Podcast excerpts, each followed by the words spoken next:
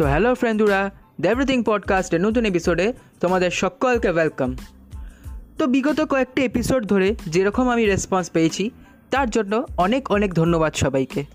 আমি ভাবতে পারিনি যে আমার এই পডকাস্টটি এতজন মানুষ শুনবে, এতজন মানুষ এটাকে অ্যাপ্রিসিয়েট করবে। তো তার জন্য অনেক অনেক ধন্যবাদ। আজকে আমরা কথা বলব প্ল্যাগারিজম নিয়ে। এর পপুলার যে অর্থ সেটা হলো চুরি।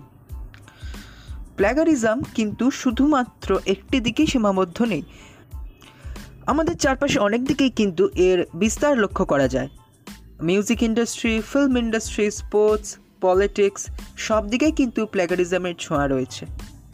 বর্তমান সময় এই শব্দটা কিন্তু খুব জনপ্রিয় হয়েছে। ইন্টারনেটের দুনিয়ায় এই সংক্রান্ত অনেক কিছু জিনিস লক্ষ্য করা যায়। তবে মেনলি আমি আজকের এই পডকাস্টের এই এপিসোডে কথা বলব। মিউজিক ইন্ডাস্ট্রির প্ল্যাগারিজম নিয়ে। প্ল্যাগারিজম বা চুরি বা রিমেক বা ইন্সপায়ার্ড যাই বলা যাক না কেন, এটা কিন্তু বেশ একটি ইউনিক জিনিস। আজকের দিনে যদি টোকিও অলিম্পিক্স না হতো, তাহলে একটি প্ল্যাগারিজমের কথা কিন্তু অনেকের কাছেই অজানা থেকে যেত। সেটা হলো ইসরায়েলের ন্যাশনাল অ্যান্থেম সেটাকে বা সেটার থেকে ইন্সপায়ার্ড হয়ে আনু মালিক একটি কালজয়ী গান রচনা করেন, যেটি হলো মেরা মুল্ক, মেরা দেশ দিল জেলে সিনেমা যারা নাইনটিজের গানগুলো সব থেকে বেশি শোনে, তারা এই গানটি অনেকবারই শুনেছে। এবং এই গানটি খুব সুন্দর, কিন্তু অ্যাকচুয়ালি এই গানটি ইন্সপায়ার্ড ইসরায়েলের ন্যাশনাল অ্যান্থেম থেকে। তো যখন টোকিও অলিম্পিকে ইসরায়েলের ন্যাশনাল অ্যান্থেমটি বাজলো, অনেকের মনে হলো, আরে, এটা তো এই গানের মতো। তখনই এই ধাপ্পাবাজিটা ধরা পড়ে গেল। যদিও এই যে ফ্যাক্টটা এটা অনেকেরই জানা থাকতে পারে, কিন্তু সর্বসমক্ষে এটা এলো টোকিও অলিম্পিক্সের জন্য। কোনো জিনিসকে চুরি তখনই বলা হয় যখন সেটা না বলে করা হয়। আর এই মিউজিক ইন্ডাস্ট্রিতে প্ল্যাগারিজম বা কপি কিন্তু অনেক আগে থেকেই চলে আসছে। আর ডি বর্মানের ওপর পর্যন্ত প্ল্যাগারিজমের অভিযোগ এসছে। বর্তমান সময়ের থেকেও আরও আগে যখন পুরনো যুগ ছিল বা রেট্রো জমানা ছিল, তখন সেই সময় বিভিন্ন সিনেমা বিভিন্ন গান রিলিজ করতো এবং সেগুলো বেশ মেলোডিয়াস হতো। কিন্তু সেই সময় যদি আমি ইতিহাস খুলে দেখি, দেখতে পাবো যে সেই সময় ম্যাক্সিমাম সিনেমা ম্যাক্সিমাম গান কিন্তু রিমেক হতো বা ইন্সপায়ার্ড হতো। যেমন শোলে সিনেমাটি আসলে সেভেন সামুরাই এবং আরও কিছু কিছু ছোটো ছোটো সিনেমা থেকে ইন্সপায়ার্ড এবং আগেকার দিনে বাংলা সিনেমা থেকে হিন্দি সিনেমাতে রিমেক করা হতো। যেমন সবথেকে বড় যে উদাহরণ, সেটি হলো পাশের বাড়ি এবং পরোসান। পাশের বাড়ি সিনেমাটি আগে হয়েছে, পরোসান পরে হয়েছে। এছাড়াও আপনজন সিনেমাটি থেকে মেরে আপনি বানানো হয়, যেটিতে অভিনয় করেছিলেন বিনোদ খান্না এবং শত্রুঘ্ন সিনহা। এরপর গল্প হলো সত্যি থেকে বাবারচি এবং ছদ্মবেশী থেকে চুপকে চুপকে। এরকম বহু উদাহরণ রয়েছে, যেখানে রিজিয়নাল সিনেমা অর্থাৎ বাংলা সিনেমা থেকে কিন্তু হিন্দি সিনেমাতে কপি করা হয়েছে। এবার এরকম অনেক গান রয়েছে, যেগুলো আগে বাংলায় হয়েছে, পরে হিন্দিতে রয়েছে। তো এই প্ল্যাগারিজমের যে অভিযোগটা, সেটা কিন্তু অনেক পুরনো নয়। তো বলিউড এর এরকমই কিছু প্ল্যাকারিজমের কথা আজকে আমি আমার পডকাস্টে বলব। তো সবার আগে যে প্ল্যাগারিজমের কথাটি বলব, সেটি হলো একটি নাইনটিন নাইনটি নাইনের সিনেমা মান, আমির খান মনীষা কোরাল অভিনীত। ছোটোবেলা এই সিনেমাটি আমি অনেকবার দেখেছি এবং আমার পার্সোনাল ফেভারিট যে মুভি লিস্ট আছে, তার মধ্যে এই সিনেমাটি অন্যতম। সিনেমাটির যে গল্প, সেটি একটি লাভ স্টোরি এবং ড্রামা এবং সিনেমার যে গানগুলো ছিল, সেগুলো অনেকই সুন্দর ছিল। এই সিনেমাটির মিউজিক দিয়েছিলেন সঞ্জীব দর্শন, সঞ্জীব রাঠোর, দর্শন রাঠোর। এনারা হলেন বিখ্যাত মিউজিক ডিরেক্টর জুটি নদীম শ্রবণের শ্রবণ রাথোরের ছেলে। কিন্তু এখানে কথা হচ্ছে, এই মান সিনেমার প্রত্যেকটা গানই ম্যাক্সিমাম গানই কিন্তু কপিড বা ইন্সপায়ার্ড যেমন, তিনাক তিন তানা যে গানটি, সেটি কিং অফ মালয়েশিয়া খ্যাত সিঙ্গার ইওয়ানের বায়োগ্রাফি অ্যালবামের সেদাং সেদাং সাজা গানটি থেকে ইন্সপায়ার্ড তারপর কালিন আগিন জয়সি গানটি ইয়া রাহা গান থেকে ইন্সপায়ার্ড নশা হে প্যার কা নশা হে গানটি ইটালিয়ানো থেকে ইন্সপায়ার্ড এবং চাহা হ্যাঁ তুজকো এই গানটিও একটি দক্ষিণ ভারতীয় গান থেকে ইন্সপায়ার্ড এবং পরবর্তীকালে এই গানটি বাংলা ভার্সনেও বানানো হয়। তো দেখা যায় যে মন সিনেমার ম্যাক্সিমাম গানই কিন্তু রিমেক বা ইন্সপায়ার্ড এবং মিউজিকটা হুবহু ইউজ করে দেওয়া হয়েছে। কোনো চেঞ্জ করা হয়নি। তো এরপর আমি যে সিনেমাটির মিউজিক নিয়ে কথা বলব, সেই সিনেমাটির ম্যাক্সিমাম মিউজিক কপিড ছিল এবং এই সিনেমাটির জন্য এই সিনেমাটির মিউজিক ডিরেক্টর বেস্ট মিউজিক ডিরেক্টরের ফিল্মফেয়ার অ্যাওয়ার্ড জিতেছিলেন। এবং এই সিনেমাটির একটি গান, মেরে খাওয়াবো মেতু, এই গানটিও আমার পার্সোনাল ফেভারিটের মধ্যে রয়েছে। অনেকেই হয়তো গেস করে ফেলেছে সিনেমাটির নাম কি?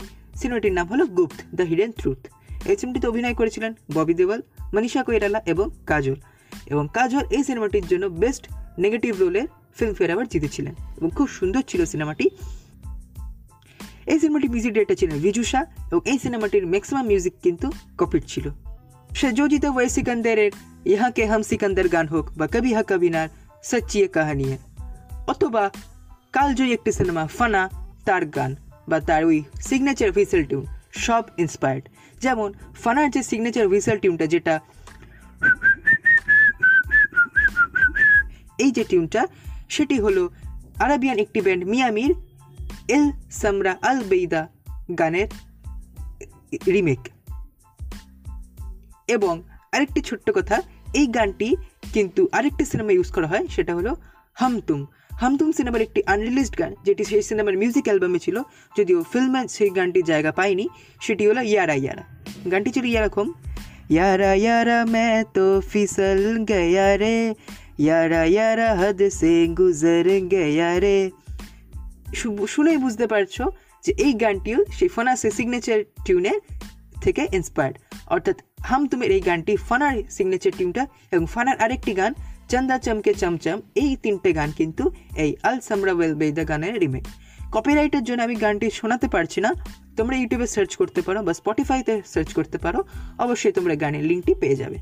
আমরা যদি বলিউডের রেট্রো গানের দিকে তাকিয়ে দেখি চুরা লিয়া হে তুমকে বা শোলের মেহবুবা মেহবুবা, অনেক গানই কিন্তু রিমেক এবং আসল কথা হলো এটাই যে তখনকার দিনে কিন্তু ম্যাক্সিমাম সিনেমা বা গান রিমেক হলেও লোকে জানতো না যে এটা রিমেক আমি সত্যি জানতাম না যে এগুলো রিমেক আমি হালে যখন সোশ্যাল মিডিয়া এলো ইউটিউব এলো ইন্টারনেট এলো, তখন মানুষ আস্তে আস্তে জানতে শুরু করল যে এই গানগুলো রিমেক তো এখন প্রশ্ন হচ্ছে যে রিমেক হচ্ছে কেন? বর্তমান সময় বা তখনকার দিনে মানুষের হাতে যে জিনিসটা সব থেকে কম ছিল, সেটা হলো সময়। আগেকার দিনে একটা অভিনেতার বছরে ছ থেকে সাতটা সিনেমা রিলিজ হতো। তখন সেই সময় স্বভাবতই এতগুলো গল্প লেখা কারার পক্ষে সম্ভব ছিল না। ফলে হতো রিমেক সিনেমা এবং গানের ক্ষেত্রেও সেম এতগুলো গান লেখা সম্ভব ছিল না, এতগুলো মিউজিক ক্রিয়েট করা সম্ভব ছিল না। ফলে হতো রিমেক গান। বর্তমানে সময়ে রিমেক গানের সংখ্যা অনেকটাই কমে এসছে। বর্তমানে আগের গানগুলোই আরেকবার ইউজ করে সেই গানগুলো সর্বনাশ করা হয়। কিন্তু রিমেক সিনেমার চল কিন্তু আগের থেকে অনেকটাই বেড়ে গেছে।